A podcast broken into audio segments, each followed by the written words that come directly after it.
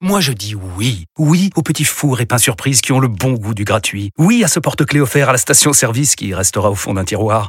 Oui à une pizza achetée, la deuxième offerte, parce que celle offerte est toujours meilleure. On préfère tous quand c'est gratuit. Chez Skoda, profitez de deux mois de loyer offert sur une sélection de modèles jusqu'au 31 mars. Portes ouvertes ce week-end.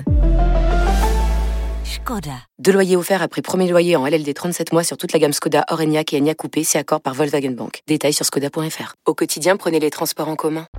Vous écoutez RMC. RMC, Manu Conso. Avec Manu Le Chypre, tous les matins, le point sur la conso, sur le pouvoir d'achat. Et tiens, encore une hausse, Manu, celle des tarifs bancaires.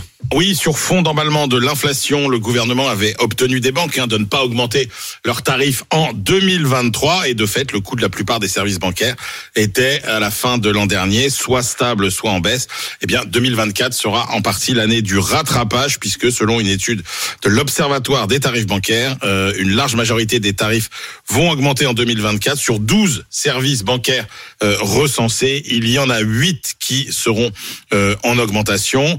la CL CV, elle nous dit que la facture sera euh, en moyenne en hausse de 2,5 à 3% ce qui est davantage que l'inflation mmh. qui est attendue à 2,5% et selon Panorabank, eh bien euh, ce sera la plus forte hausse depuis 2017 avec un coût moyen qui s'élèverait à 225 euh, euros. Attention, 225 euros frais d'incident bancaire inclus. Alors ça concerne pas tout le monde. Mais incident bancaire, c'est dès que je suis à découvert. Ah bah incident bancaire, voilà, c'est quand il y a des incidents de paiement, vous dépassez votre découvert autorisé, etc. Mais d'ailleurs, sachant que c'est quand même un tiers des frais bancaires. Oui, mais on n'est pas tous égaux face aux frais bancaires. qui sont les clients les plus pénalisés par eh cette ben augmentation ce sont Les petits consommateurs, ceux qui ont euh, vraiment les services de base, hein, euh, mmh. frais de tenue de compte, carte à débit immédiat, et puis les consommateurs dits moyens c'est par exemple euh, un couple avec chacun une carte, euh, une assurance perte et vol, un chèque de banque tous les tous les 10 ans. Et là, ce sera au moins au moins 3%.